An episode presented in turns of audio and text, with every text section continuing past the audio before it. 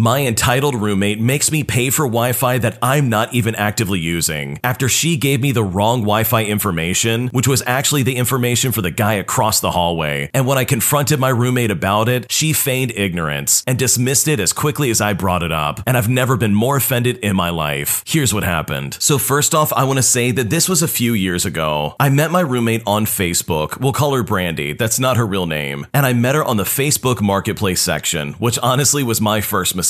I was struggling to find a place and found this place that was close to my work and within my price range. Brandy had lived in the apartment for a couple of years already and was looking for someone to split the cost of the rent since it had gone up. We seemed to hit it off initially, and after seeing the apartment in person, I agreed to co lease it with her and split the cost of the utilities. I'm going to be honest, I was 90% sure that this would be fine, but that remaining 10% was a part of me saying that it's fine now, but something is slightly off with her, and I really should have listened to that 10%. Let me paint you a brief picture of Brandy. She came from a lower upper class family, so she was relatively well off. She was somewhat down to earth, but sometimes her ignorance and entitlement really show through very clearly. One example of her ignorance was when she once commented on the water in her boyfriend's apartment and how it always seemed to get hotter faster than the hot water in our apartment. For context, her boyfriend was on the first floor and we were on the third floor of the building. I kind of shrugged it off until she proceeded to say that it was because it took hot water longer to travel up to our apartment. I immediately did a double take and asked her to clarify. Did she mean that it traveled from the lower floor in our building to our floor? But she said no. She then said, it goes from the bottom of the hill to the top of the hill where our apartment was. I tried to explain to her that that's not how hot water works in the slightest, but she kept insisting that it was. So I just dropped it. Once Brandy had made up her mind that she was right, there was absolutely no changing it, no matter how much information you presented. Another time, her boyfriend got her a very lovely arrangement of red, pink, and purple roses for Valentine's Day. Now, if you've ever ordered flowers, especially for Valentine's Day, you'll know that they can get very expensive. And this was a full bouquet, so it must have been easily up to $150. I came home and commented on how beautiful they were and how sweet it was that he got her flowers. She scoffed and said, Yeah, but they look like standard cheap arrangements. You could get these anywhere. I'm making him buy me new ones. And when she said that, I was so shocked. All I could really say was, Oh, and I just walked over to my room. Now, when I moved in, Brandy said that she would pay the bills for utilities since they were already in her name and just asked that I would Venmo my half to her. She would send me an itemized breakdown every month in the form of a funds request in Venmo, and I would just pay her my half. I guess in hindsight, it was a really naive thing to do, but I agreed. So one day I came home from work when she was getting the internet set up at the apartment. When I moved in, I asked for the password to the Wi Fi, and she sent me a screenshot of the router with a long generated password, then mentioned she was getting it set up for later that week. I thought that was odd, but I thought maybe she was setting up a specific Wi Fi just for her work. So when the technician gave her the password, I, of course, asked for it. She froze for a moment, like she was contemplating if she should. Then I said, Or am I supposed to just use the original one you gave me? Like, is this one separate? She quickly said, Yes, just keep using that one. I didn't think anything of it and I just agreed. For the next four months, I continued to pay for my half of the Wi Fi without another thought. I did think it was strange that sometimes I would plug my Amazon Fire TV into the TV in the living room and it would buffer a lot. But when she would use her Apple TV, the connection was always smooth. I didn't get an answer until one day when my boyfriend, who we'll call Mark, was over at the house. Mark is not his real name. We were hanging out in the living room when my roommate wasn't home and wanted to connect his Nintendo Switch to the Wi Fi. I gave him the password and he immediately pointed out that the signal wasn't very strong. He asked where the router was and I showed him the one that she had set up. He told me it wasn't the same router since the picture of the password Brandy had given me was of a Verizon router and the one in the apartment was a charter router. We looked for the Verizon one but couldn't find it in the apartment. So Mark followed the signal on his switch until he had full bars. We quickly realized that he had a full signal when he was standing in front of our neighbor's door across the hall from us. I then texted my roommate, pretending that I had lost the screenshot of the Wi Fi password that she had sent me months ago and asked her if she could send it to me again. Instead, she sent me the login and router details of the charter Wi Fi in our apartment. So it was confirmed. She had been charging me for Wi Fi for four months, and I have been stealing Wi Fi from our neighbors across the hall. Eventually, I confronted Brandy about it, and she feigned ignorance, saying that she didn't remember telling me not to use the Wi Fi in our apartment, even even though I knew beyond a shadow of a doubt that she had. When I told her that it wasn't fair for me or the guy across the hallway that she has done this, she retorted by saying, It's fine. The guy across the way owes me money for something, so it works out. But I pointed out that any money issues between her and the guy across the hallway had nothing to do with me, and that she had lied and stolen $140 from me over the course of the past several months. She insisted that she did nothing wrong and that she didn't owe me anything. I was afraid that she would try to kick me out, although I wasn't aware at the time that I couldn't be kicked out because I co signed the lease. I had been homeless for a year prior, struggling to find an apartment in a safe neighborhood that I could afford due to my low paying job. This was the first place that was both in my budget and in a safe neighborhood. And at the time, I couldn't move in with my boyfriend because he didn't make much at the time and lived in a shoebox sized studio apartment. So I just let it go, and I didn't say anything about it for nearly a year. I thankfully ended up getting it back when I moved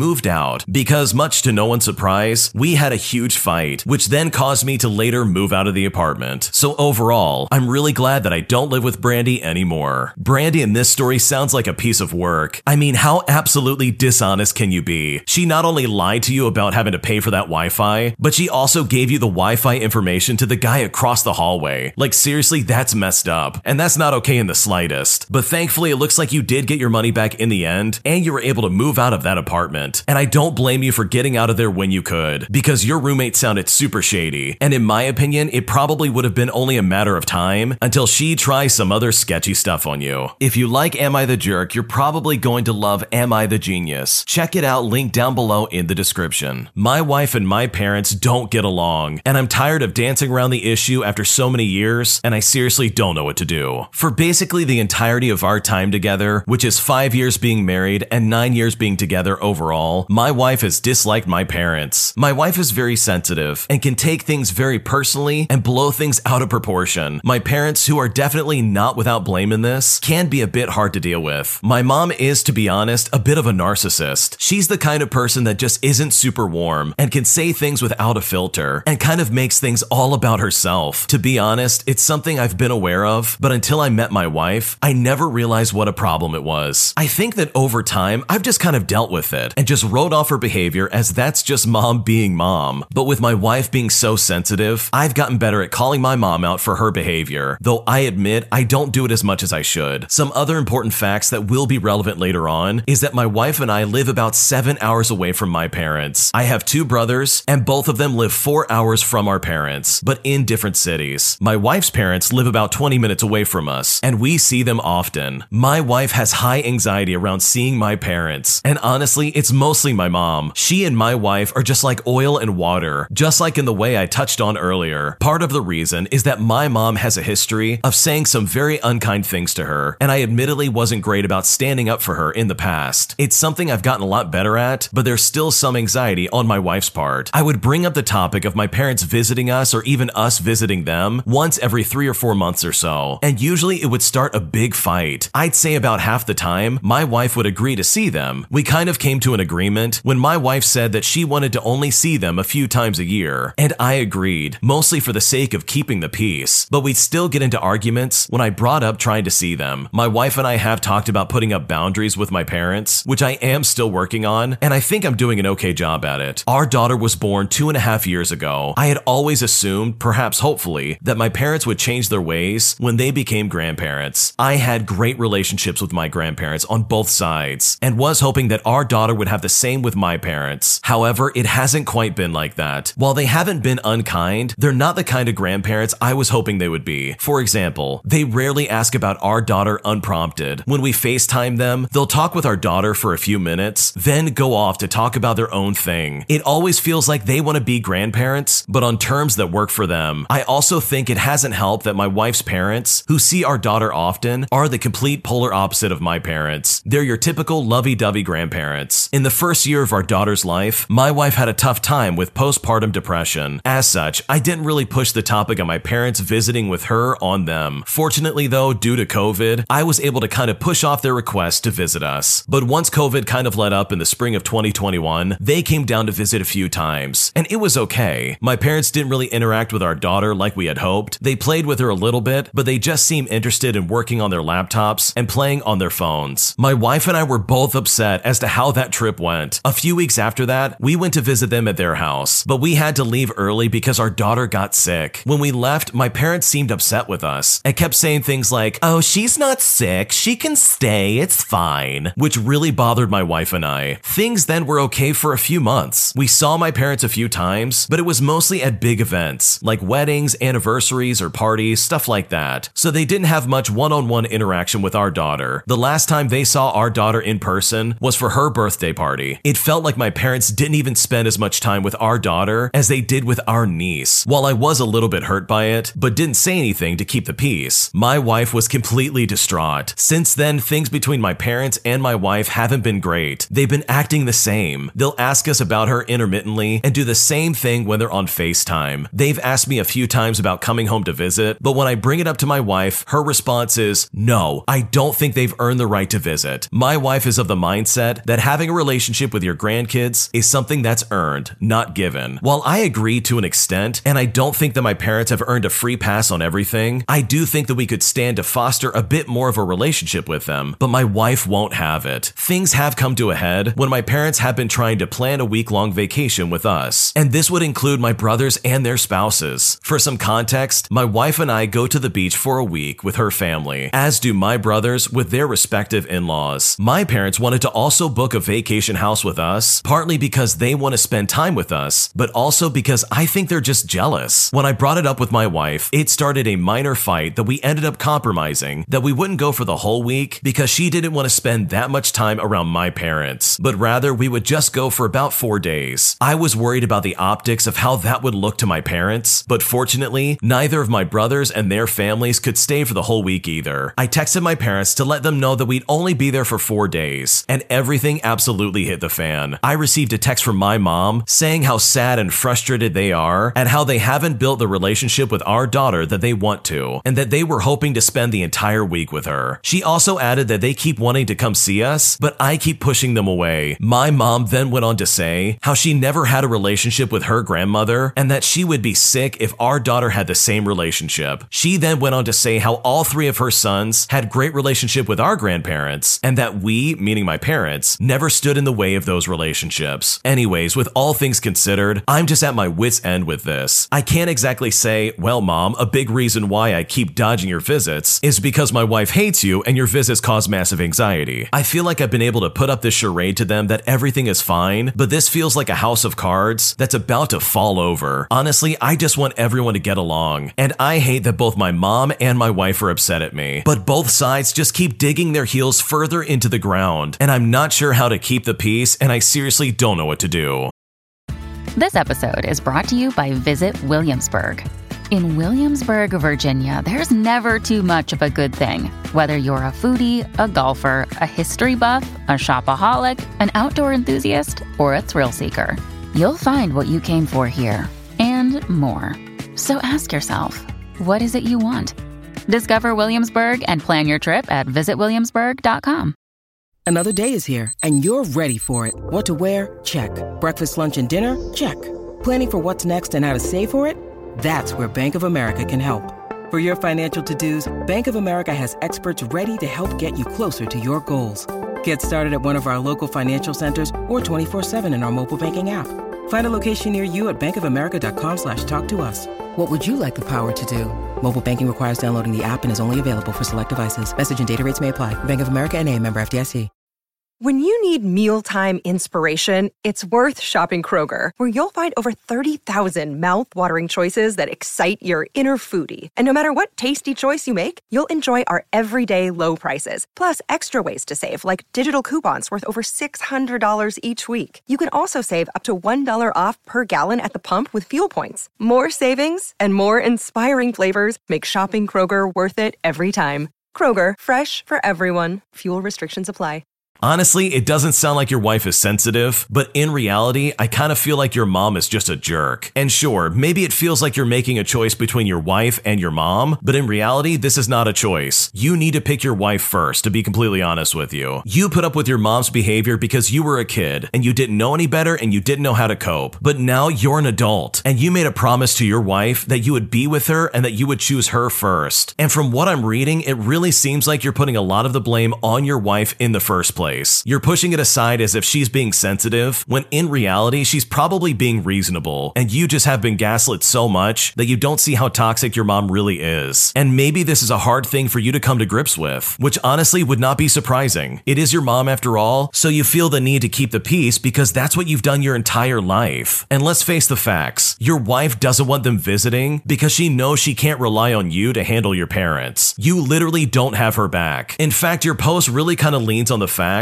that your wife is the center of blame and that her refusal to spend time around these people who mistreat her is somehow unreasonable. And instead of being honest with your parents and telling them exactly how it is, you're literally shifting the blame over to your wife. And that really seems like the perspective that you're coming from when it comes to this post. Because at the end of the day, your wife is looking out for herself and her daughter. Because clearly it doesn't look like you are. And that's not fair in the slightest. And I really don't think you're the middleman either. Because honestly, it seems like your wife is the front man and you're just standing behind it and saying, oh, there's nothing I could do about it. So, in my opinion, I think you need to set some serious boundaries while also apologizing to your wife because she's put up with this for quite a while now and it seriously should not have gotten this bad in the first place. My mom would try to make me promise as a child that I would take care of her and give her money when I become an adult. And I'm just now reflecting on it and it seriously freaks me out. So, this is a random memory that popped up in my head today, but this feels so messed up now that I'm thinking about it. Ever since I was a little kid,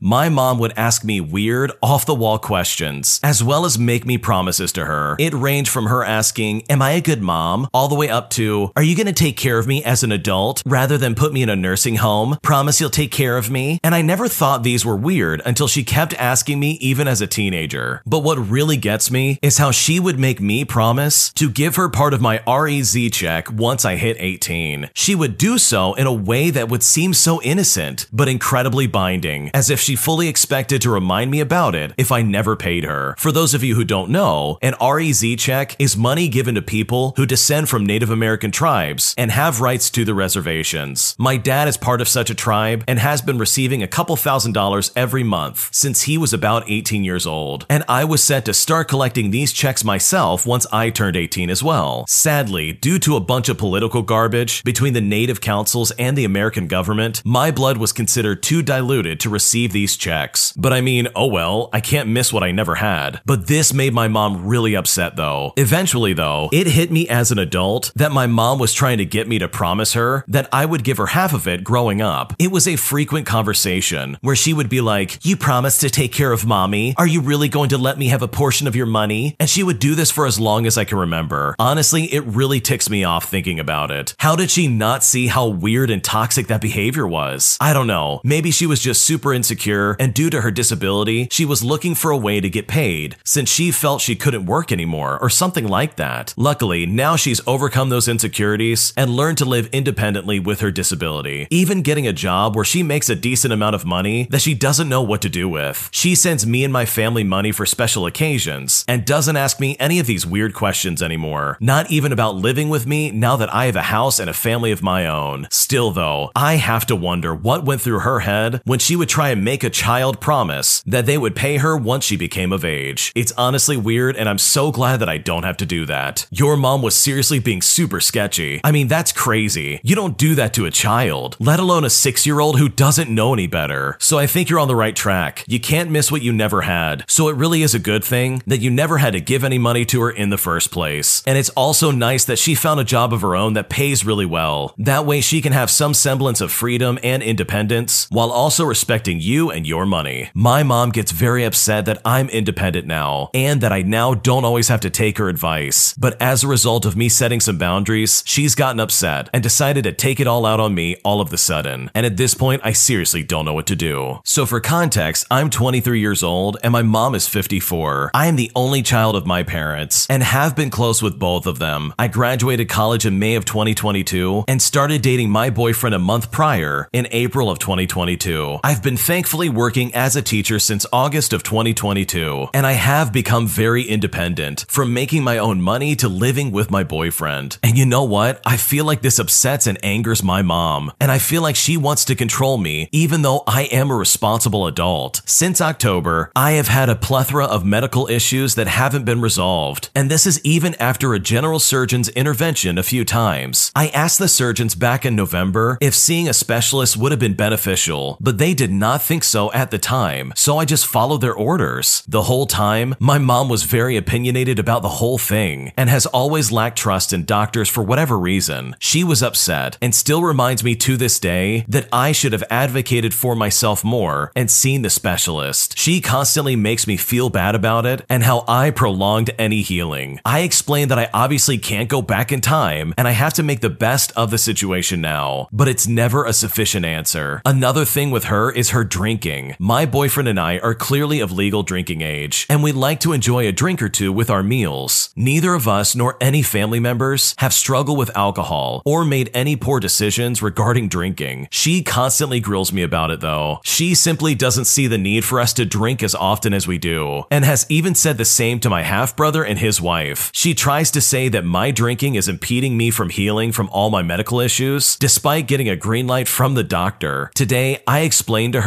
how she doesn't have to understand or support every decision I make, and back in January, I asked her to please only give advice if and when I ask for it. If I don't take it, she gets frustrated. She gets passive aggressive and says that no one cares. Or she puts herself down by claiming, I know, I'm just the jerk of the family. She even started crying because my grandparents and brother don't always take her advice. And this is advice that she gives out without anyone asking for it. And she decided that now was a good time to take that out on me as well. She even told me today that she is going to give advice and her opinion regardless of what anybody else thinks because she's my mother and she can. And she also tried to make it seem like I said they have not supported me whatsoever, which isn't true. Once I stood up for myself and I told her that I don't owe them an explanation for my decisions and assured them that I am responsible, she just straight up hung up on me. I'm at a loss right now. I'm sure she thinks that because I'm 23, have a job, and have a boyfriend who's older than me, that I think I know it all somehow. But I'm honestly tired of all of this. Has anyone ever had an experience similar to this? What should I do? The way your mom is acting is ridiculous. You really are an adult, and you can make decisions for yourself. And it sounds like your mom is just upset because now you can make your own decisions, and she literally plays no role in that in the slightest. And that's seriously not your fault. That is literally and completely only on your mother. But you know what? You've made your wishes known. You've drawn a line in the sand, and you've decided, hey, this is my boundary, and I don't want you to cross it anymore. It's not like you're saying, oh, I don't want you in my life anymore, because your mom is certainly trying to twist it in that way. And she's trying to make it seem like you just don't want her around anymore, which is completely inaccurate, and I seriously would not entertain that for a second. So hopefully your mother can come around and see some kind of reason, because the way she's acting is ridiculous, and you really didn't do anything wrong by setting up some personal boundaries. Thanks for watching. When you subscribe, make sure to hit the bell to turn on notifications so you never miss a video. To finish listening to all the stories, use the playlist at the top of the description. And if you like Am I the Jerk, you're probably going to love Am I the Genius. Check it out in the description below and subscribe.